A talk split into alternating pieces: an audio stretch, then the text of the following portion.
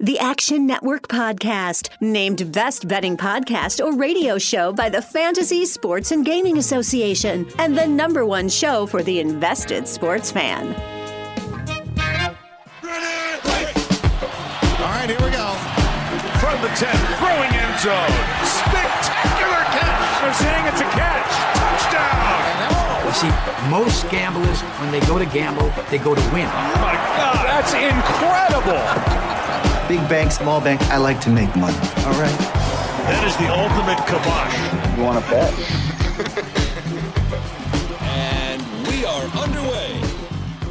Hello, everyone. Welcome back to another N F L Fantasy Flex episode of the award-winning Action Network podcast, presented by BetMGM, the official odds provider of the show. I'm Matthew Friedman, the editor-in-chief of Fantasy Labs, and here with me are Sean Corner and Chris Raybon. Sean is the Action Network Director of Predictive Analytics. Chris is a senior editor and analyst at the Action Network, and they are two of the best fantasy football rankers in the world. This episode, we are highlighting the players at the top of our Week ten rankings in our fantasy tool at the Action Network. We were discussing the guys who are high and low on and looking at how they do in our Fantasy Labs models, and we were speculating on some player props. And joining us for his first time on the show is Ben Gretsch, who each week writes the excellent Stealing Signals newsletter, which you can subscribe to via his Substack. Ben, how's it going? Going good. Glad to, to be here with you guys. Start getting out early. I, I write signals every week on Mondays and Tuesdays, which is a big review column. So I'm not usually looking ahead this early in the week, but it, it's exciting to get a, an early jump on it. Yeah. You know what else is exciting? The best D F S contest ever. How about that segue? The Action Network podcast Tournament of Champions, presented by BetMGM. It is a free custom tournament on Yahoo for our listeners. You can join by clicking the link in the show description. Each week, the top ten finishers get over one thousand dollars in Action Network prizes. The top five finishers punch their ticket to the Wildcard Weekend Grand Finale, where they compete for the grand prize. A Las Vegas trip for two valued at five thousand dollars, courtesy of BetMGM. Again, listeners can join for free every week. Click on the link in the episode description to join. Ben, let's talk about the quarterbacks at the top of the rankings. We have as our top three, Kyler Murray, Russell Wilson, Josh Allen. Do you see it any differently at the top of the board? No, no. I think this week kind of starts and maybe not ends, but certainly starts with that Buffalo at Arizona matchup. You know, we have Josh Allen, we have Kyler Murray. Uh, we have two teams that run ten personnel, four wide receiver sets, uh, more than any other team in teams in the league. They run, they, they've both run over one hundred plays, about twenty percent of their snaps uh, out of ten personnel. There's only one other team over twenty plays all season. That's Tampa Bay at fifty. So these guys are way out and above uh, in, in ten personnel usage and, and four wide usage in general. Uh, we know Buffalo loves to pass heavy on early downs. Their, their pass rate over expectations very high. Arizona plays very fast. They're, they're not necessarily a pass heavy over expectation team, but they're going to play fast. So this is a game that you got to love both quarterbacks. You got to love the, the total, the, the atmosphere in the, in the game entirely. All right. So you have those three guys at the top of the board. Uh, are there some quarterbacks in particular that you think you might be high on relative to expectations or relative to what might be consensus across the industry as we move into the week?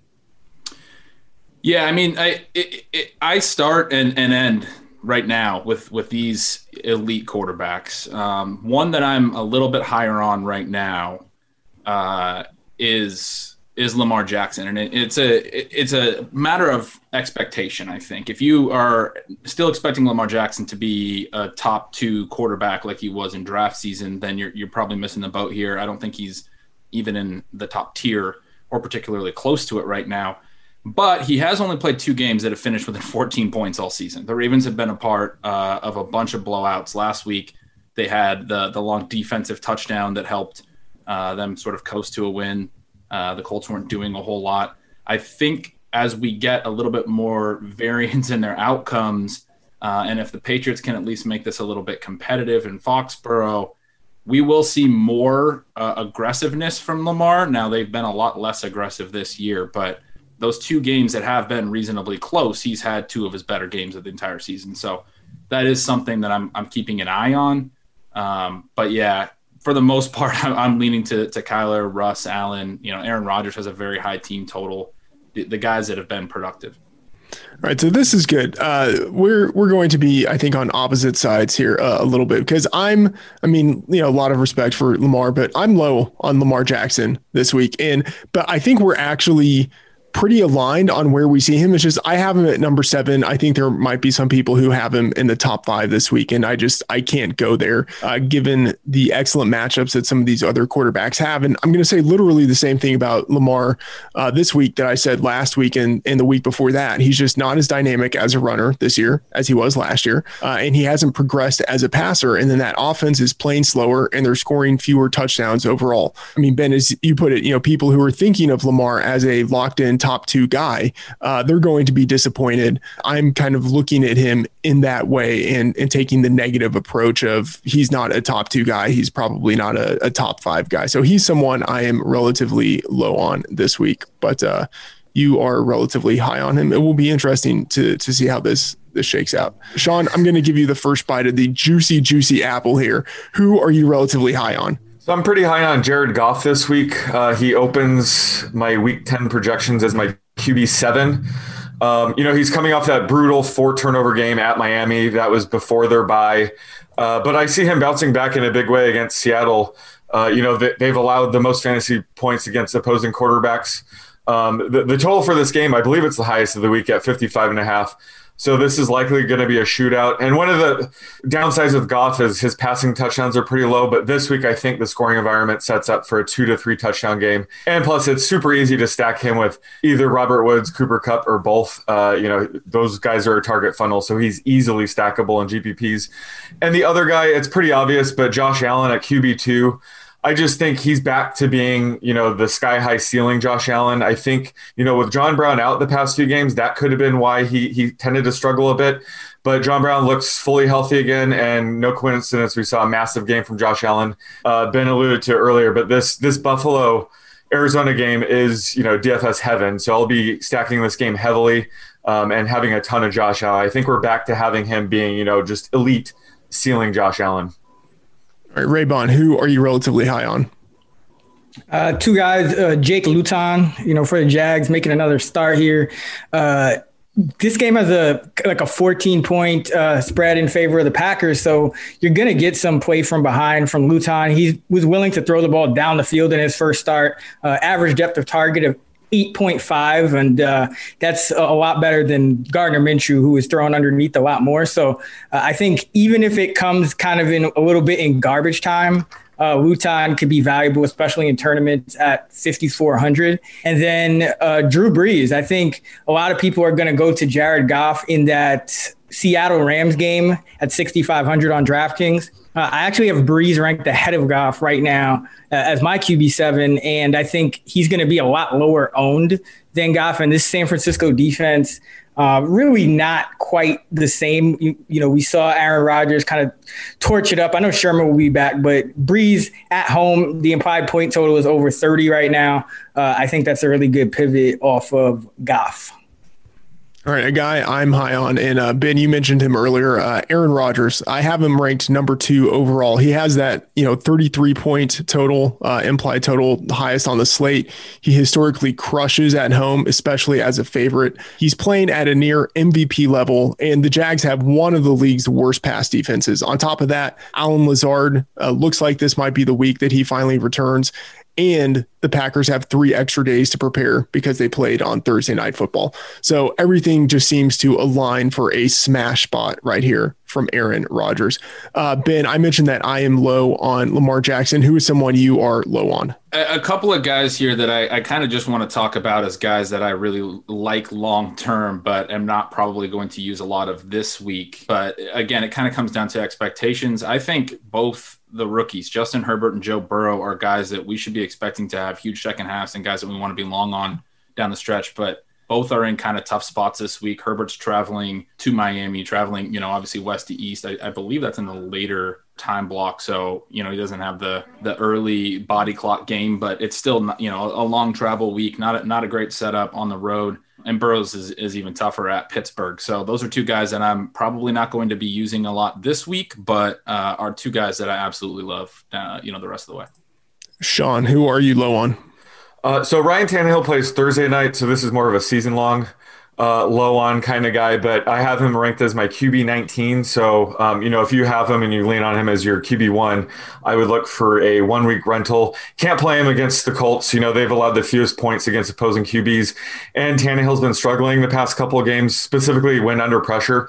Um, so I'll be fading him this weekend, you know, season long leagues. And then the other guy is Aaron Rodgers. And, and I agree with everything you said, Freeman. I, I view Aaron Rodgers, this price is for cash games. He's probably worth every single penny because he probably has the highest floor this week. But, you know, I think they're up to fourteen point favorites now. So I think his ceiling might be capped against the Jaguars. I just don't see him going completely bonkers. So I would say if if you're going to take a guy in this price range for G P Ps, I would lean on Kyler Murray or Josh Allen. I just think their ceilings are much, much higher. But again, you know, I love Aaron Rodgers this week. I think he's a great cash game play, but you know, for seventy and one hundred for, for G P Ps, it's a little bit too pricey for me. Raybon, who are you fading? So Teddy Bridgewater uh, going against Tampa Bay. You know, we saw Drew Brees rip up Tampa Bay's defense last week, somewhat unexpectedly. You know, and Teddy had a pretty good game against K C, so I think people may be kind of on him in what somewhat of a high total game. But uh, I think that Tampa Bay is going to come on a lot more focused this week after really kind of sleepwalking through two straight primetime games. You know, everyone's kind of talking about them. Um, Bruce Arians has called out both sides of the ball. So uh, I think this will be a tough matchup for Teddy Bridgewater going against still one of the best defenses in the league. So I have him outside the top twelve this week. Okay. It is uh, time for, I don't know if I'd say everyone's favorite part of the show, but uh, certainly the part of the show that uh, I look forward to, and that is telling Sean that he is wrong. Sean, give us the first quarterback prop. And by the way, people should check out the Fantasy Labs player prop tool, uh, where the props with the bet quality of ten have a sixty percent win rate over the past two years. And when player props are posted on Friday and Saturday, you can bet them at BetMGM. Sean, give us the quarterback prop. Well, you guys talked about him quite a bit earlier, but I, I really want to nail down his passing yard projection, and that's Lamar Jackson. Um, you know, he's only topped two hundred yards three times this year, so you know, he's pretty reminiscent of two thousand eighteen Lamar Jackson, not two thousand nineteen. So curious to hear where you guys are on him early in the week, but uh, I have his over-under right now at two hundred seven and a half passing yards. Are you guys above or below that? Okay, Sean, I'm just going to say my projection is over at two hundred twelve, but I know you want me to take over. I'm going to take the under here. I, I'm not trying to trick. I'm trying to get my projection right. So there's there's no trickery afoot here. Okay, well, I, I have it projected at two hundred twelve. That's more of the mean versus yeah. the uh, the median. So I'm going to I'm going to take under here. I will go over. I have it at two eighteen. I mean, mm-hmm. Joe Flacco just threw for two hundred sixty-two yards and three touchdowns against the, the Patriots. I'm not super concerned about the, you know, the matchup. I think it, it, the, the combined passing yard prop, I think, is interesting because you have Cam Newton on the other side. He also doesn't throw for many yards, so I think that's interesting. But yeah, I'm going over. I'm I'm I'm I'm bounce, betting on some regression for uh, uh, Lamar as they get kind of comfortable with, you know, they're, they're playing Duvernay more. They're pro- they'll probably work Dezin a little more. Less snaps for Boykin, which is probably a good thing at this point. So, yeah, I'm taking the over. I'll take the over, too. Yeah, I, I like a lot of what Raybon said. And I think New England uh, will play a little bit better this week at home than, than what we saw from, from them against the Jets on Monday night, um, and keep it at least a little bit competitive. I also think the Ravens want to get that, that passing game kind of figured out a little bit. So, the they've been kind of pushing the ball down the field, not connecting as much as you'd like to see. Um, I, I think they can hit on a couple big ones. One thing I would add here is there is the possibility of Stephon Gilmore returning in this game. He's been absent the past two games, so uh, that might change things just a little bit if he's able to return. The N F L season is upon us, and our friends at BetMGM Sports are offering Action Network podcast listeners a great sign-up offer. Just make your first deposit using the bonus code ACTIONPOD and receive a one hundred percent deposit match up to five hundred dollars. They've got parlay bonus payouts, live betting markets, daily odds boosts, all sorts of great stuff. So download the BetMGM app today or visit bet M G M dot com to sign up and use the code ACTIONPOD to double your bankroll with a one hundred percent deposit match up to five hundred dollars. As a reminder, you must be twenty-one or older and physically located in the great states of Colorado, Indiana, New Jersey, Nevada, or West Virginia. Please gamble responsibly. Gambling problem? Call one eight hundred five two two four seven zero zero in Colorado and Nevada, one eight hundred gambler in New Jersey and West Virginia, or one eight hundred nine with it in Indiana. Promo offer not available in Nevada. And now, back to the show. Uh, let's talk about the running backs. Ben, the guys at the top of our rankings right now, we have Dalvin Cook, Alvin Kamara, Chase Edmonds. How do you see the top of the running back position this week? Yeah, I think Cook and Kamara definitely belong. And obviously, if if Christian McCaffrey's healthy and good to go, I, I, I mean, for, for me, it would be a pretty clear top three, which would include McCaffrey. Uh, he returned to a pretty significant, you know, share of the work, caught a bunch of passes. He's obviously banged up. Uh, we don't know if he's going to play or not. Uh, and then the other guy I think I might take over Edmonds if McCaffrey is out is Aaron Jones. We talked about the fourteen-point uh, home favorite line for Green Bay. Jones played plenty when he came back this week. I think he's, you know, certainly looked healthy enough, and that was on Thursday night. He's got ten days to get to get right since, you know, from, from that point forward. Um, got got to really like him at home against the Jacksonville run D. Yeah, uh, Ben, really good point about McCaffrey. Uh, people should be sure to monitor his injury status as we progress throughout the week. Uh, if he ends up being healthy, if he practices in full on Friday, say, then uh, I imagine he will be in our top three uh, by the time we adjust our rankings. And uh, yeah, Aaron Jones certainly in in the top five for us. Um, who besides Aaron Jones uh, and some of the guys you mentioned there, uh, are you relatively high on, do you think, next to the consensus? Yeah, I mean, Edmonds is another one that you got to love. You mentioned he played ninety-six percent of the snaps, just a, a monster role. Um, but beyond beyond sort of these top guys, I, I'm really hoping we finally get Duke Johnson, uh, you know, in this workhorse role. We've talked about it for, you know, it feels like two decades. He actually pretty much played like a workhorse this week. David Johnson went out early, only played eleven percent of the snaps, and Duke was in there for uh, eighty-one percent of the snaps. He caught, I believe it was four passes. He got a one-yard touchdown run, so he was, uh, you know, being used in all the different phases of the game that you like to see. And now you have this high total spot at Cleveland, revenge game narrative. You got to love Duke Johnson if he gets the chance to start, if David Johnson can't come back from that concussion. And then with Stealing Signals, I, I'm, I'm kind of digging into, you know, a lot of the deeper trends, a couple kind of Stealing Signals-y guys this week to watch. Um, well, well, really one, the other one's kind of, kind of a long, a long shot, but I, it would not surprise me if DeAndre Washington played the full Gaskin role in his first game with the Dolphins. It was pretty surprising to see Salvan Ahmed, uh, a, a rookie U D F A, uh, lead the team in snaps. They just do not seem to like Jordan Howard at all. We've kind of got that impression all season. They didn't use Patrick Laird very much. Um, and I, I suspect if Washington is, you know, he wasn't able to be activated last week because of the, the COVID protocols. If he's able to be activated this week, I suspect that it might mean that Ahmed is deactivated. Uh, you got to keep an eye out on Matt Breida as well, who had a hamstring injury. But if Breida's not healthy, um, or even if he's, you know, starting, but it seems like he's going to still be in kind of a limited role, it would not be all that surprising to see Washington in his first game with Miami playing over fifty percent of the snaps. So that's one that I'm monitoring the practice reports throughout the week. He could be kind of a cheap uh, a, a D F S guy. And then the other one that, that I threw out there was uh, Ryan Nall. We don't know what's going to happen with David Montgomery's concussion as well. But uh, after he left, Ryan Nall kind of played as the running back. And, and earlier in the year, when Tariq Cohen went down, Cordero Patterson's package didn't really expand. They just gave David Montgomery all those snaps. It seems like he's sort of just a, um, a you know, the, the gadget player. They're not necessarily going to expand him. So there's a possibility that we get Ryan Nall min-priced as, you know, a, a home, actually home dog against Minnesota, but a reasonable play at such a cheap price who, who probably could catch some passes. He caught four passes late this past week. Uh, I love both of those calls, Washington especially, but I mean, Nall, I, I mean, anytime you talk to me about a fullback who has the opportunity of, of playing playing some running back and a guy who produced in college, like actually had legit running back production in college. Uh, and as you say, uh, he he caught passes in, in the fourth quarter there and was actually a pretty decent receiving back in college. So uh, I think has a better skill set than people would, in, would anticipate for someone who now is, you know, quote unquote, just a fullback. He's someone who actually is intriguing. And, you know, we Just, we have no idea how that role is going to play out. So there's some potential there. Raybon, I'm uh, kicking it to you first for running backs. Who do you like?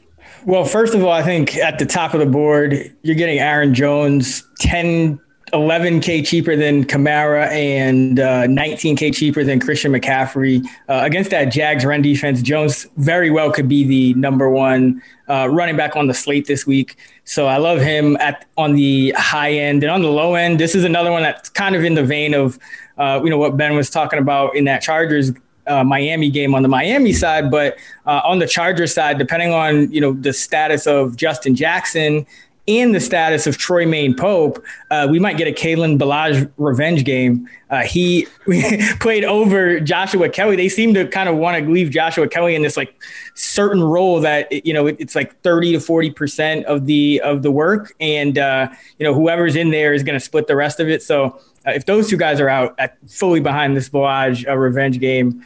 Uh, in Miami. Guys, if Duke Johnson goes off in a revenge game and Kalen Ballage goes off in a revenge game in the same week, uh, I'm just uh, I'm going to be very satisfied. Hey, I, hey don't I, don't forget yeah. the, J, the J D McKissick revenge game, Washington and Detroit. Oh, I didn't even think of that. So we oh, got three, and they're all priced back to back. They're all literally fifty, fifty, forty-nine. You could get all three in on a running back, running back flex. Oh, this is this is too good. Sean, who are you high on? So I, I'm going back to the Chase Edmonds well this week. I'm sure a lot of people are, but you know, last week he was he was pretty chalky and he underperformed, I would say, despite seeing twenty-five carries. Um, so you know he's going to see a massive workload again, um, and you know he ran around on seventy-five percent dropbacks, which was actually a little bit higher than I was even projecting. So I mean he has massive, massive ceiling at this kind of usage. So I'm going to stick with him this week, uh, and hopefully people jump off the train a little bit too early here. Um, but the other guy is uh, J D McKissick, and you know I get to add in that hashtag, uh, hashtag revenge game narrative as well. So thanks, Raybon. Uh, but you know he ran around on seventy-six percent of the dropbacks, saw thirteen targets, nine receptions. I don't exactly expect that kind of production again this week, but, you know, Alex Smith loves dumping it off to him. And this was clear when Alex Smith came in, I think, I believe it was week five. I mean, J D McKissick uh, was targeted five times and was, he was responsible for twenty-seven of Alex Smith's uh, thirty-seven uh, passing yards. So he loves dumping it off to J D McKissick. So I think this could be a trend we see going forward with Alex Smith under center. And, you know, with Alex Smith under center going forward, I think it's, you know, slam dunk right now that he's going to and comeback play of the year. But, you know, we should see a similar game script this week. So I don't see any reason why McKissick won't be heavily used um, in the passing game. So I love him on a full P P R side like D K at forty-nine hundred uh, bucks. McKissick about to get that uh, Jamal Charles passing game usage. It's uh, going to be something to behold. Uh, and Sean, I'm with you on Edmonds. I have him ranked number one, which I mean, honestly, might might be. I mean, I'll say it, it's aggressive. I know, I know, it feels aggressive, but given the usage he had last week yeah. and the fact that they're home favorites, it's a high scoring game, uh, a high total. And that matchup going against the Bills defense that literally is dead last in P F F run grade. Uh, if we see Edmonds get something close to the usage that he got last week, I mean, I think he could totally smash because he really is the only back there that they are going with. I mean, you could see how Aaron Jones easily ends up as the number one back on the slate. That's, I mean, you know, something that you could see happening. But at the same time, you have Jamal Williams there who could steal some of those carries in, in a blowout game. If there's a blowout, I mean, I think it's it's Chase Edmonds is the guy who massively benefits. So uh, I am very high on him this week. Ben, who is someone that you are low on? I'll take James Robinson. Uh, love him. He's been fantastic, uh, you know, in any kind of season long, uh, you know, sense that, that he was basically free this offseason and then certainly been great for D F S as well. But we didn't see him catch a pass last week. He did get targeted twice. But, you know, Raybon hit on it. Jake Luton, Luton was throwing downfield a lot more, that eight point five yard uh, average throw depth. And then uh, Minshew's been about a yard lower all season and, and particularly loves to just kind of dump it off in those late game situations. What's interesting with Robinson is he's been racking up quite a, a bit of catches for a guy who's actually not running a ton of routes as a percentage of dropbacks most of the time. And I think a lot of that had to do with these dump offs in late game situations. And then in week seven, his, his routes jumped way up to, to sixty-nine percent of dropbacks with Chris Thompson out, but Thompson came back last week. Uh, Robinson's routes per dropback drop back down to fifty-one percent, still, a, you know, a solid share for a number one running back, but certainly not the, the high number that we've been seeing. And now with Luton in at quarterback and you talk about, okay, he's a, he's a two touchdown road dog. So the, the rushing opportunity might not be where, where we're hoping it to be. I just don't really love the, the whole scenario for him. Raybon, who are you low on? I'm uh, going with the uh, San Francisco backs this week. Uh, that's kind of a hard backfield to determine on a week-to-week basis. Jarrett McKinnon played ahead of Jermichael Hasty last week, but this Saints defense is up to number four in run defense, D V O A. You know, we saw the, the Bucs essentially have to abandon the run game completely against them last week, and they are ten-point favorites in this one. And, you know, it's just so hard to predict Uh, what's going to happen in Shanahan's backfield. One week it's McKinnon, one week it's Hasty. Next time McKinnon's like got tired legs. So um, I think that's just going to be a risky situation all season. Maybe even, you know, Mostert comes back. So it's just going to be really tough to to figure out. So I'm off the San Fran backs. Sean, who do you dislike? Well, I dislike Devin Singletary uh, this weekend, sort of going forward. Uh, he's my running back thirty-one. So, you know, he's outside of the R B two value and more of a flex sit start decision where I'm leaning towards the sit in all formats. I mean, he hit rock bottom last week. He saw two carries for one yard. Uh, Zach Moss seems to be taking over more of the early down work. And, you know, Singletary, he's been getting a, a bit more of the passing down work, but, you know, forty-eight percent routes run per dropback with Josh Allen's Q B is, you know, two to three catches a week kind of production you're going to get. He's not really going to see goal line work between Zach Moss and Josh Allen. He's sort of the third wheel in that regard. So, you know, going forward, Devin Singletary's value has, you know, fallen significantly over the past couple weeks. Um, and the other guys, I, you know, I'm not low on them because I love the matchup and I love them, literally, uh, is Kareem Hunt and Nick Chubb. I mean, they're, they're both sixty-eight hundred this week. And, you know, I just think when they're both active, it, it really lowers their floor and ceiling. So it's hard to really pick one. You know, I'm expecting Nick Chubb to return this week. If for some reason he's he's out again, Kareem Hunt will be, you know, a free square against this Texans defense. But just with them both active, it's it's hard to trust either one, um, despite the, you know, dream matchup this week against the Texans. All right, one guy I am low on, uh, and I want to contextualize it a little bit, I, is James Conner. I have him at number ten, so it's not as if I'm really all that low on him. But um, thinking if Roethlisberger is out because of the knee or because of the COVID situation, uh, I think it will be a tough, uh, a tough game for uh, Connor. I think there will, there will be fewer touchdown opportunities. We kind of saw that uh, that Pittsburgh offense last year when it was shackled to a quarterback other than Ben Roethlisberger, uh, and it just wasn't uh, it wasn't a situation that overall was positive for really anyone in the offense. So if in fact we do see Ben Roethlisberger out this week, uh, you know, there kind of might be this narrative of uh, hey, there are going to be more more carries for James Conner, and that actually might end up being the case. But I think we've kind of seen that story play out uh, recently with Ezekiel Elliott, where uh, a quarterback is out and it looks like, okay, let's pivot to the running back. And that just ends up not being something that's fruitful. Uh, I could see that with James Conner. So something, something just to keep in mind. I, I still like him, but uh, more as a low end uh, running back one instead of what I think will probably be more of a consensus-y, like mid-range R B one ranking for him. Sean, give us the running back player prop. So I, I love this one because uh, a guilty pleasure of mine is projecting running backs that are just going ballistic. Uh, if you recall, you know, during the playoffs last year, I think it was, we were debating Derrick Henry's prop of being like one twenty to one thirty rushing yards. So this week we're going with Dalvin Cook, who's coming off one sixty-three yard and now a two oh six yard rushing game.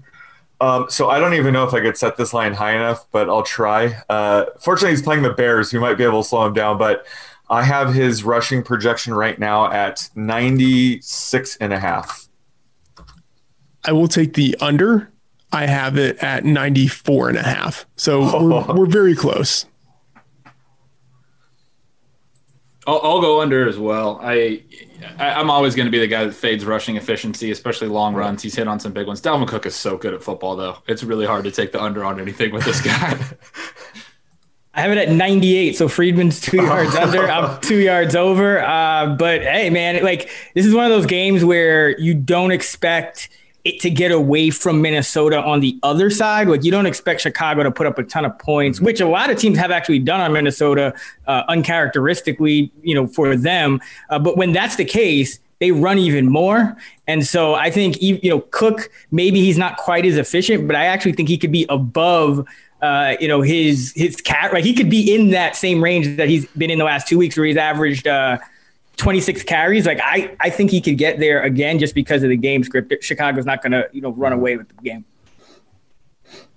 All right, let's look at these wide receivers. And Ben, the guys we have at the top of our rankings, Devontae Adams, Stephon Diggs, Tyler Lockett.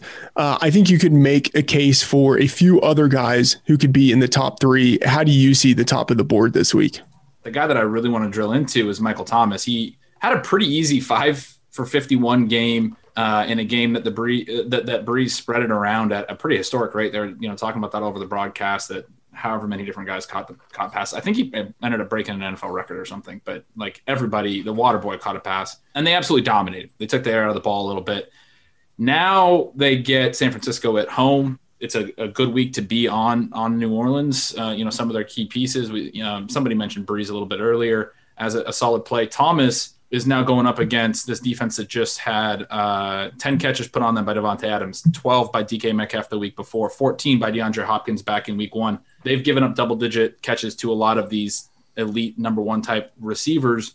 Just sort of a reminder on Michael Thomas's upside. Like, he didn't play a ton in week seventeen last year. He had not a great wild card game, but prior to that, through week sixteen of last season, he closed the season with at least eight catches and one hundred yards in eight of nine games, uh, T Ds in six of them. You know, if you're looking at like uh, D K scoring particularly, it is just crazy how how quickly he can get up there in scoring when he can catch eight to ten balls and hit that one hundred-yard bonus. He can hit twenty-five points easily without even scoring a touchdown. And then if you add in one, two touchdowns on top of that, he can completely break a slate. So I'm certainly going to have Michael Thomas uh, exposure this week. Anyone who's uh, a little bit lower down that you think you were you will still be relatively high on this week? Um, yeah, uh, Jarvis Landry in that high total game we talked about against Houston. He had forty-four percent of the targets in that week eight win game before the bye. Uh, it was, you know, I think it was eleven targets. They, you know, it wasn't a, a great atmosphere for passing. He had a touchdown overturned on a, like a kind of a diving play, but with Odell Beckham out, there's a lot of opportunity in the Cleveland pass offense. This looks like a game where they will throw a little bit more than they usually do. And I expect Landry to get back to being sort of this high target guy that we've seen in his past. He's a really good like season-long buy low right now, where there was a lot of focus on Rashard Higgins and some other guys after after Beckham went down. Uh, Richie James had this monster Thursday night game. Now we have Kendrick Bourne back on the COVID list. We might get Deebo Samuel back. We will get Brandon Ayuk back for San Francisco, but they still don't have Kittle. They still have a huge target vacuum. Um, and Deebo, even when he's been healthy, has basically been playing a bit role. I mean, they've been almost all of his touches have been on these jet motion tip passes, Uh, and not at one hundred percent. I don't think he's somebody that's going to really affect the downfield passing target shares. That's where Richie James was really good this past week. If he's in that Kendrick Bourne role, that third wide receiver role, even with Deebo in the lineup, I think he's a really good cheap uh, kind of punt D F S option. And, and we can go back to that well after he put up over thirty points. Um, really good correlation play with Michael Thomas too, or Kamara. I, you know, I like getting in, into that game that way. And then another one is uh, D J Chark. Uh, we just talked about, again, the, the the downfield passing from Luton. It's not a great matchup necessarily, but he locked on to Chark. We saw uh, a top five air yards figure from Chark this week. That's a huge key to his, you know, potential to to put up these splash weeks, is the air yards, the downfield passing. Matchup not being great, I still like Chark. I'm still, you know, bullish on Chark going forward because of, of the quarterback switch. Um, Ben, on Twitter, uh, after Richie James went off and, and did what he did on Thursday Night Football, uh, you know, I started doing some research and, and posting some things on Twitter. And uh, I'm I'm sort of joking when I say this, but I'm sort of serious. Uh, you know, based on what Richie James did in college, uh, and also, I mean, I don't I don't want to count like high school numbers or anything, but, you know, sort of like the, the type of player that he is, and you can see that in his college numbers, his type of production. Uh, based on his athletic testing and then analyzing his N F L production, he doesn't have much of it yet, but he's been pretty efficient uh, when he's been getting his opportunities, uh, and he's a, a pretty good return man. You know, you put all of those things together, and I would say that he has maybe a two percent chance of turning into a low-key version of uh, awesome Antonio Brown. Do you think that that two percent number is too high or too low? I think probably too high. That was building to a crescendo, and ending on Antonio Brown was pretty fantastic. I don't, I don't know if, you know, one out of fifty times Richie James is going to have Antonio Brown type ceiling, but I certainly think everything you just said is uh, a reason to be bullish on, on, on James going forward. Okay. Sean, who are you relatively high on? Uh, I'm pretty high on uh, K J Hamler this week for G P Ps. Um, he's thirty-eight hundred this week. He faces the Raiders. Uh, and it does look like he's starting to break out now that he's healthy. Uh, you know, he flashed a lot of his potential last week with his six catches for seventy-five yards and even got a carry for fifteen. Saw ten targets. I think Drew Lock has also looked pretty good the, the past two games. His confidence looks like it's there. So uh, I kind of want to buy low on K J Hamler before the, the inevitable really big breakout game. So I think he's worth a flyer at thirty-eight hundred. Uh, like I said, against this this easy matchup against the Raiders. Um, and the other guy, I mentioned him earlier, is uh, John Brown. You know, he's he's back in the wide receiver three discussion, certainly in play in G P Ps at fifty-three hundred. He finally appears to be healthy again. Uh, he saw ten targets last week, got eight eight catches for ninety-nine yards. You know, he's a sneaky st- stack with Josh Allen. Uh, obviously, Allen and Diggs is the way to go. But, you know, if you want to be a little bit contrarian, you can stack uh, Allen with John Brown. Uh, and, you know, this is a hashtag revenge game at Arizona. So uh, a nice little bonus there. But, um, yeah, I love Brown this week. Uh, love the call on K J Hamler. Uh, fantastic matchup against uh, slot cornerback LaMarcus Joyner for the Raiders, who uh, just allows seemingly every target in his direction to be completed. Uh, Chris, who are you relatively high on? Uh, so I like Jerry Jeudy again this week in that same game. Um, I like Hamler too, but Jeudy has been, you know, really establishing a rapport with Drew Lock. Uh, you know, double-digit targets in back-to-back games, first hundred-yard game last week, and he's still pretty cheap at fifty-six hundred on DraftKings. So uh, I think he's going to – he might be the chalk uh, this week, so we'll see how that goes. But uh, I think, you know, he, every every reason to be um, in lineups this week is in cash. And then uh, going down the list, I think an interesting kind of tournament player, a guy that if you need some upside in your fantasy lineups, uh, Jalen Reagor.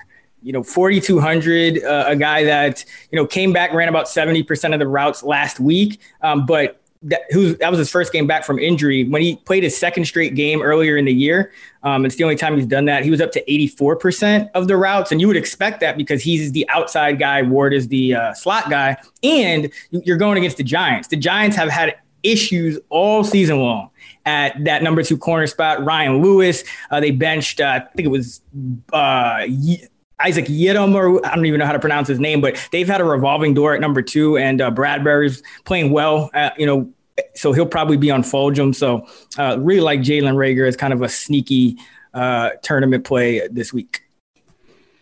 All right, Raybon, to your point on uh, Jerry Jeudy, he's really progressed in the last couple of weeks, and it's coincided with them moving him out of the slot and into the perimeter.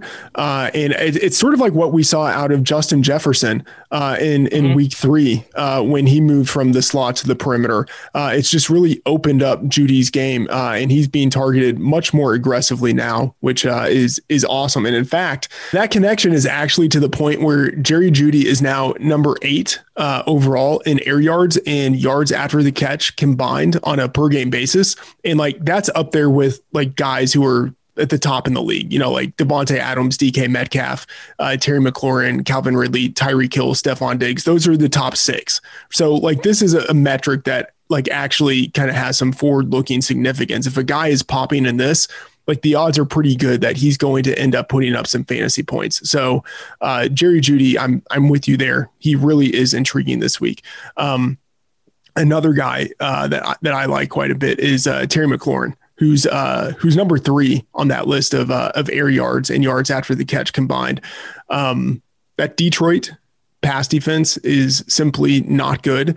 Uh, McLaurin is just a total dominator in terms of the way that he's being used in that Washington offense. And I honestly don't think, I might be wrong about this, but I don't think that the switch from Kyle Allen to Alex Smith is going to be that big of a hindrance. Uh, it might be something that helps him a little bit. Maybe he has a quarterback who's a little more accurate in getting the ball to him. But I, I mean, I just, I think that McLaurin is basically quarterback proof at this point in the way that Uh, DeAndre Hopkins for years was quarterback proof unless he had someone incredibly bad throwing to him in Houston. Uh, McLaurin just seems so talented that uh, I think the quarterback almost doesn't matter. So McLaurin is a guy I like quite a bit. Uh, Ben, I fear that you're going to come in and be like, you know what? One guy I am low on is Terry McLaurin. And let me tell you why. But who are you low on this week?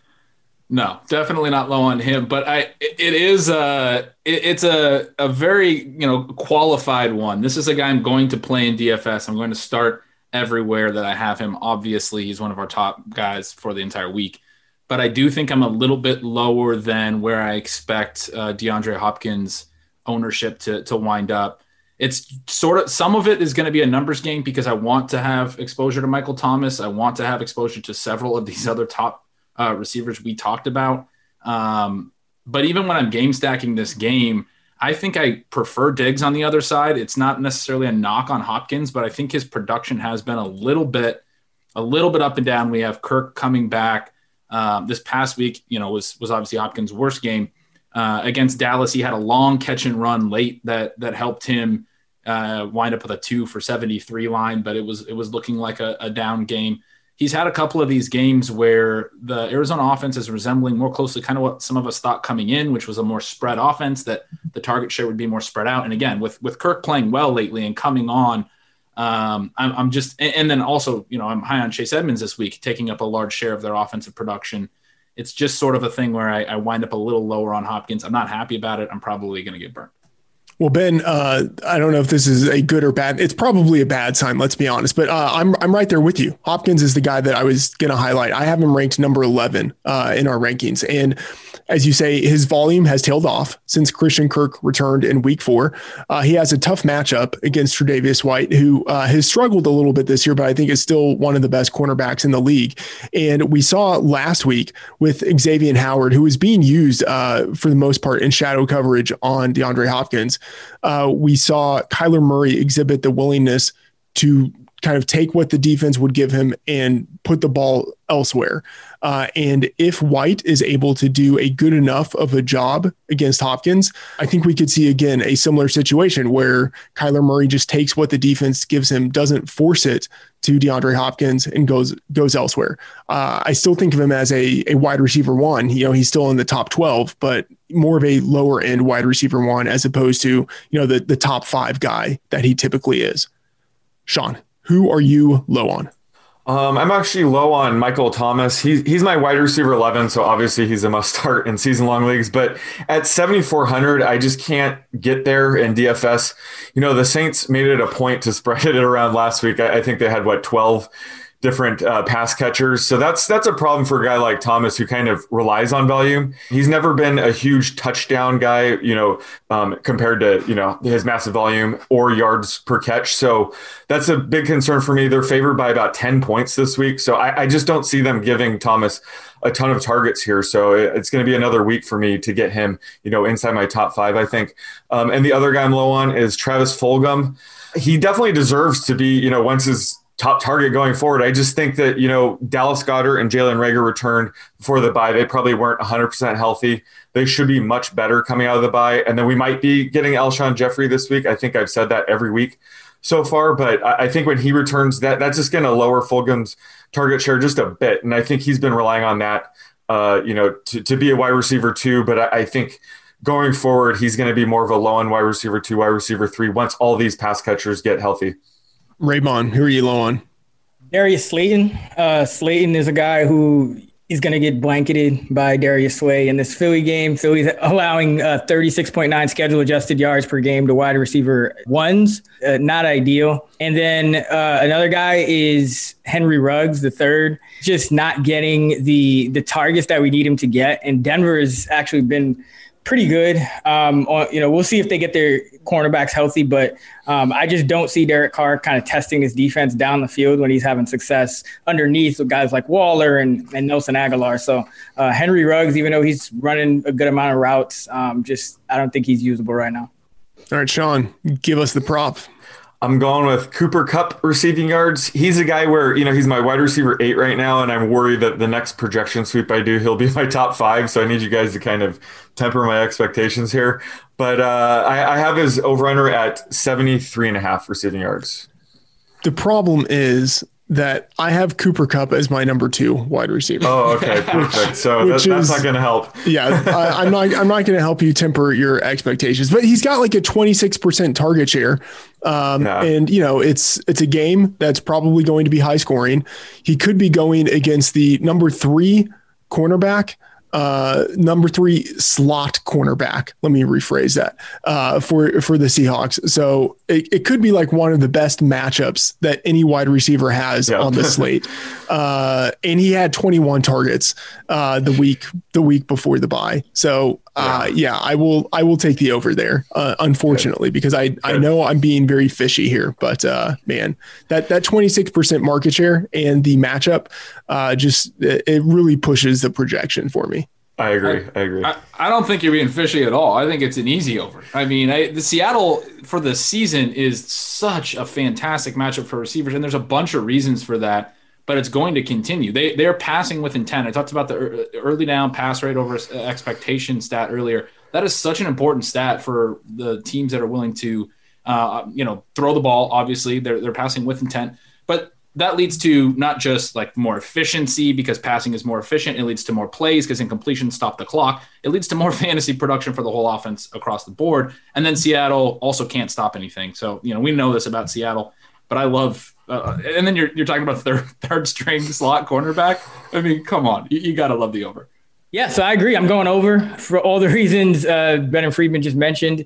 ninety-seven percent of the routes two, three games ago, then ninety-one, then ninety-eight. Everyone was con- kind of concerned about Tyler Higbee and his role, but Cooper Kupp is running the most routes on the team now. He's up to ninety-two percent for the season. Only one time in the last six games was he under ninety-one percent uh, of the routes per dropback. So uh, he's going to be in the game, and I have Jared Goff projected for about, about one and a half attempts more than he usually throws just because the mm-hmm. Seattle defense has been um, kind of forcing, you know, they put, play a shootout style, so they're forcing teams to pass more, and that's where they're vulnerable. They're really good at run defense, uh, is Seattle. So I doubt McVay is going to try to like go crazy with the run game in this one, which is what they've been doing. So there's actually potential for even more because the Rams haven't been uh, passing much aside from that that last game. Top five, here we come. You guys didn't help. He's going there. Yeah. But I, I think, you know, he's coming off that twenty target game, but he had the bye in between. So hopefully that limits the amount of point chasers that would be correct in chasing the points here. But yeah, hopefully his ownership isn't too ridiculous because he did have that bye to kind of, you know, have people cool off on him a bit. Yeah, Sean, sometimes we'll have three people go against you and you're totally fine with that position. Is that a situation like no, that now? No, that, or do you feel like, no, like th- it was it was a line that was too low? Th- th- this helps. Honestly, this helps me um, be a little bit more confident moving him inside my top five. I don't think, where'd you have him? Number two? Number I don't two. think, I don't think he'll be that high, but he'll be, he'll be in the top five after this. I have him six. I have him six. So I still have yeah. five guys ahead of him, but um, you know, just kind of when you put his routes run together against the rest of his teammates, because remember you're, he's only really competing with like Robert Woods. Like, like the rest of these guys aren't getting yeah. heavily targeted. So hope you're enjoying this great Action Network podcast. I want to make sure you know about the Locked On Podcast Network. Locked On has a daily podcast on your favorite team. Welcome to you, Locked On 49ers. You are Locked On to the Dallas Mavericks. Welcome, everybody, to the Locked On Lakers podcast. Let's go. Locked On podcasts are hosted by the local experts who know your team better than anyone and give you the inside scoop. So go to your podcast app and search Locked On, your favorite team. Subscribe to your Locked On podcast. All right, let's talk about these tight ends. And uh, I feel like by week ten every year, you know, there's this statement of like, oh, tight end, it's it's a real wasteland, but it really is a wasteland. Uh, you have Darren Waller uh, at, at the top of the rankings. Uh, and then after that, I think you can make a case for like ten different guys to, to be in the top three. But Ben, we have it Waller uh, and then Hunter Henry and T J Hawkinson. Uh, I mean... Really, how do you how do you see the top three at the position this week? Yeah, I mean, with Kelsey out, um, I think those guys, and then you could probably make a case for Noah Fant as well. But the one that I'm that I'm going to be, you know, having my top three is Dallas Goedert. I mean, I, I think probably have him second. I, I'm just really bullish on on him right now. Um, you know, we know that Fulgham's been very good and, and Rager's back as well, but I, I just have to believe that Goddard, you know, with Ertz out, is going to be seeing a, a pretty significant target share. I, I feel like he's got a, a, one of the stronger floors at a at a wasteland position, like you said. You know, Hawkinson, Fant, those guys I love long-term. We're just not seeing them consistently produce in a way that makes, you know, me feel comfortable about their floor at all. And then, you know, Henry is seeing the volume, but also not necessarily con- consistently producing. A lot of these guys are are tough to trust. Uh, Goddard, you know, for me, it's kind of a gut feeling. I don't really have like a, a big reason for it because he's been out for a while, but feels like he's the safest. All right, Raybon, I'm kicking it to you first for tight ends. Who do you like? Uh, well, I'm sure Sean's going to hate this, but uh, going back to Evan Ingram, Freeman mentioned it. It's a wasteland anyway, but you look at this matchup versus Washington, number thirty-two in D V O A against tight ends, uh, most schedule-adjusted yards per game allowed to tight ends, seventy-two point two uh, per Football Outsiders. Uh, and Evan Ingram's still running between, you know, seventy and ninety, seventy-seven and ninety-five percent of the routes in every game. You know, he should be around eighty uh, at least, so... Um, I have him as a top ten tight end. He's burned me before, but at the end of the day, there's not much to, to speak of, and he has just just a ridiculous matchup. Yeah, he has to be in the top ten just based on how much he's being targeted. But it's amazing that a guy who is being used like this is still underwhelming so much on a, a per target basis. I mean, he's got, what was it, like five point two yards per target this year? Uh, I mean, given how talented he is, that number just feels like an abomination. But I mean, nine, ten, and ten targets over his past three weeks. Like that, that guy has to be locked into the top ten. Sean, who are you relatively high on? Yeah, so this week at tight end is really interesting. You know, it's Waller number one, and then it's wide open for number two. And it's kind of embarrassing that Mark Andrews isn't even an option. He should be the number two uh, tight end here, but he's basically Darren Fells without the touchdowns now. So can't can't do that. But I, I love the call by Ben. I, I think Dallas Goedert definitely has top three upside this week. You know, he returned before their bye. He was a little bit rusty, but he did run a route on seventy-four percent of the, the routes per dropback. Um, I think, you know, he's going to come out of the bye pretty much one hundred percent. So with uh, Zach Ertz still out, you know, sign me up for Dallas Goedert, especially at forty-two hundred. Um, I, I think he has legit top three upside this week, and I want to be on him before, you know, he's back on everyone's radar as opposed to after. So I'll, I'll have a ton of Goddard this week. Uh, I like the cases that you guys made for Goddard, and uh, you know, thinking about this, realizing I'm probably a little bit too low on him. I will, I will need to adjust him back up my rankings. Uh, the guy I have at number two is Gronk, which just feels so dirty, but he has a sixteen percent target share since week three, uh, and that's that's been pretty consistent throughout that sample. No Kelsey, no Kittle, Fant is banged up, um, you know. Jonnu Smith has volume issues, uh, although like he seemingly scores a touchdown every week. I don't think that that's the kind of thing that uh, is necessarily projectable. So, uh, you know, in in a landscape uh, where everything is dead, uh, Gronk somehow is number two here for me. Uh, Ben, uh, anyone else at the position that you are relatively high on? And then also tell us who you might be low on. Yeah, I got two more guys that I like. Uh, one is Austin Hooper, who was he was pretty, you know, uh, I don't know what the right word is, but gross in, the, in his first few games with, with Cleveland. He just wasn't seeing targets. Uh, but he had a three-game stretch with a twenty-six percent target share, five catches each week before he got hurt. And now I, I think he's going to be back, right, coming out of the bye. Uh, available targets again. Odell Beckham, very similar to the Landry point. I really like Hooper to be better than what we've seen so far going forward. And then Eric Ebron's the other one. He's running routes on at least eighty-two percent of dropbacks for three straight weeks. Uh, pretty solid production all three games. He hadn't hit eighty percent in any of the first five games. Steelers are doing some weird stuff here where they've started to run a decent chunk of no-back sets, which has kind of hurt James Conner. I'm a little bit more down on, on Conner. They're using Ray Ray McLeod more. They're doing four receivers and Eric Ebron, but it's it's definitely helped Ebron as well, be out in routes a ton, even with all the receivers they have there. So he's a guy that I think you can be higher on as well, that is, you know, going to be further down the list and is at least someone to have a little exposure to in D F S. That there's at least some positive trends. There's not a lot of tight ends that we have positive stuff for. The guy I'm down on, Freeman, this is the other one where, or I'm going away from you, or against you, it's Gronk. Uh, he ran a season-low forty-four percent uh, routes per dropback. Now, obviously, they got smashed, but they went with a lot more four wide receiver sets. Antonio Brown immediately was uh, almost a full-time player, ran routes on eighty percent of dropbacks, and then they continued to still mix in Scotty Miller and, and use some four receiver sets, which cut into Gronk's role. It was a season-low routes percentage for him by by a decent chunk, and especially uh, since week three, where he, he really started to be up over sixty percent of the routes every week. He was at forty-four percent uh, this past week, season-low in snaps. And there's just so many options now with Antonio Brown there and actually having a stable, looking like he's going to have a stable role. He played a ton of snaps and ran a ton of routes. it's I think it's going to be tough for Gronk to continue that target share. That's fair. And to be honest, I, I really don't even care. Like there, I mean, because there's a case to be made that Gronk could be tenth. This landscape of two to ten, it's almost interchangeable. I, I think it's fair. Chris, who are you low on? Jared Cook. Jared Cook with Michael Thomas back, with Emmanuel Sanders back, and Traquan Smith still playing, uh, you know, running all most of the routes at wide receiver. Jared Cook is it's just going to be hard for him to get enough targets to, to hit if he doesn't score a touchdown. Last week, he ran a uh, second to the lowest amount of routes per dropback, just fifty-four percent. Uh, you had Adam Troutman running thirty percent. You had Josh Hill, twenty-seven percent.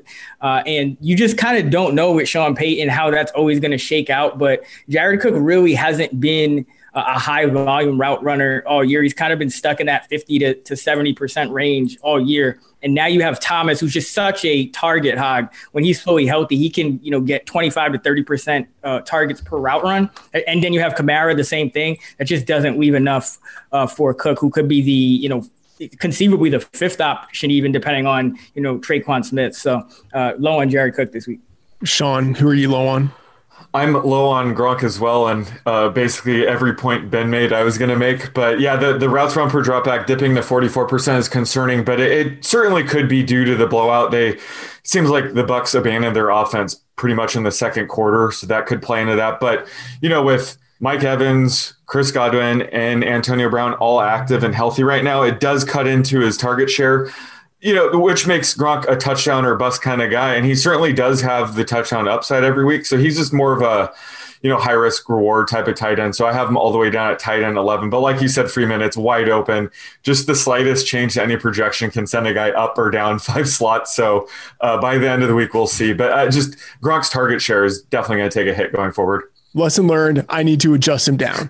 You're smart. I'm not. You're good looking. I'm not. Uh, the guy that I am low on. And by the way, this is the guy that I sort of blame this entire week on. It's Mark Andrews, because normally in, in a week like this, you at least have like two guys that you can cling to, not like one guy and then just a whole bunch of trash. Like this should be the week where Mark Andrews is the clear number two.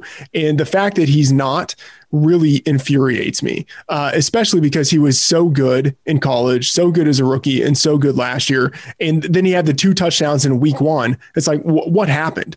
Uh, this guy's not getting the yards. He's not getting the touchdowns. The Ravens are playing slower. They're not throwing at a high rate. There were fewer touchdown opportunities for the entire offense. And, and that trickles down to Andrews. And, you know, that, that Patriots defense is not what it has been in previous years, but they are still notoriously tough against tight ends. Like that's the one area where their defense is still incredibly robust. Uh, and so on top of everything else that is specific to the Ravens, he has a tough matchup. Uh, and maybe that doesn't really matter all that much because he's still going to be one of the most heavily targeted players within his offense, but uh, it isn't something that uh, certainly helps him within this tight end landscape. Andrews, I have at number six, which uh, is a, a far cry from the number two ranking that he should have if everything were going as uh, it should be. Sean, give us the tight end prop. So I don't think we mentioned this guy, but he's emerged out of the rubble to, to be my tight end too. So I need some help with this projection, and that's Noah Fant. Um, you know, Albert O is out for the season, so Noah Fant should dominate these uh, tight end snaps going forward. Uh, but he's been a little banged up himself. So curious to hear where you guys have him projected at. Uh, I have his over under right now at forty-nine and a half receiving yards. I'll take the under. Uh, I have it around forty-two and a half. And uh, a lot of it simply does have to do with uh, the fact that he's banged up. And so I think we'll see fewer targets. He, he saw fewer targets last week as they've kind of shifted more towards a wide receiver attack with Judy and then with the return of Tim Patrick and the development uh, of K J Hamler. Uh, so I think they will focus, although I think Fant really might be the most talented of all of those guys. I think they're just going to focus more on the wide receivers because I, I do think that he is pretty banged up. Yeah, I'll take the under two uh, for a lot of the reasons Friedman said. Each of the uh, of Judy, Hamler, and Patrick last week had at least nine targets and ninety-six air yards. Judy had a lot more. So you have these three receivers that are all really involved, whether it's Fant being banged up or not. I mean, he only had three catches last week in a game where the passing volume in the offense was was really spiked. I don't expect it to be as spiked this week at, at Las Vegas, although it is, you know, a reasonably high total, but It's not going to be like the Atlanta game where they were chasing points and scored three touchdowns in the fourth quarter. So if he only had three catches and, and three targets in that environment, he's not a guy I really want to be on any overs right now. I agree. I have him about three yards lower at forty-six. And I actually am projecting a little bit of a bump in routes run to about seventy-eight percent. His season average is seventy-one percent. Um, and that's because you have really no one behind him but Nick Vannett as of now. So um, I think the tight ends are still going to end up running, you know, ninety to ninety-five percent of the route. So I, I do expect a bump, but uh, have him at four point two catches for forty-six yards uh, and my T E five. Great. If I lower him, that's, you know, T J Hawkinson is my tight end too, which I don't love if Kenny Galladay's coming back. So I don't know. I'll probably just end up with Dallas Goedert at number two. He's my guy. I'm going to stick with him. But yeah, it's it's it's kind of a nightmare projecting tight end this week because it, it's scary no matter who you have ranked uh, number two this week. All right. So, uh, Ben, give us uh, a little info on the newsletter. Uh, you said that you normally work on it on uh, on Mondays and Tuesdays. Uh, give us some uh, some tasty little nuggets. Yeah, I mean, I, I'm writing it. I, I wrote the Thursday Night Football and early games newsletter yesterday. The the the late Sunday games and Sunday Night Football and Monday Night Football will go out later today. We hit on a lot of the guys. I mean, that that definitely informs my takes for any time I'm on shows like this. But, you know, Richie James, a guy that I'm still high on. You guys talked about J D McKissick. His snap share out of the bye rose to eighty-three percent, even though Gibson's snap share stayed, stayed reasonably similar. So it was actually McKissick playing a lot more uh, out of the slot and out wide. It was the, the most snaps he had outside the backfield in a game all season. Uh, definitely like his, you know, P P R potential. Not a lot of touchdown equity with him, obviously. He only has one touch inside the ten-yard line all season, but Uh, certainly a guy that, that can keep adding catches. We talked about Duke Johnson. We talked about D J Chark with Jake Luton. Jerry Jeudy we just talked about. You know, he's his, his role has continued to, to spike, and his weighted op- opportunity rating is whopper that, that Josh Hermsmeyer talks about. It has been over point seven five for two weeks in a row, which is very strong. So, yeah, a lot, a lot of the things we already hit on today. But, yeah, I mean, there's there's always a, a lot of little little trends like that to uncover. I, I talk about them every week in the newsletter. You can find it at ben gretsch dot substack dot com. Going through the signals and the noise and the things that you should, you know, pay attention to each week. All right, everyone, be sure to follow Ben on Twitter at Yards Progress. You can follow Sean, Chris, and me in the Action Network app at the underscore oddsmaker, Chris Raybon, and Matt F. The Oracle. Use the app to get real-time odds and track your bets for free. Please subscribe to and rate and review the show and listen and download on Spotify. See you again next episode.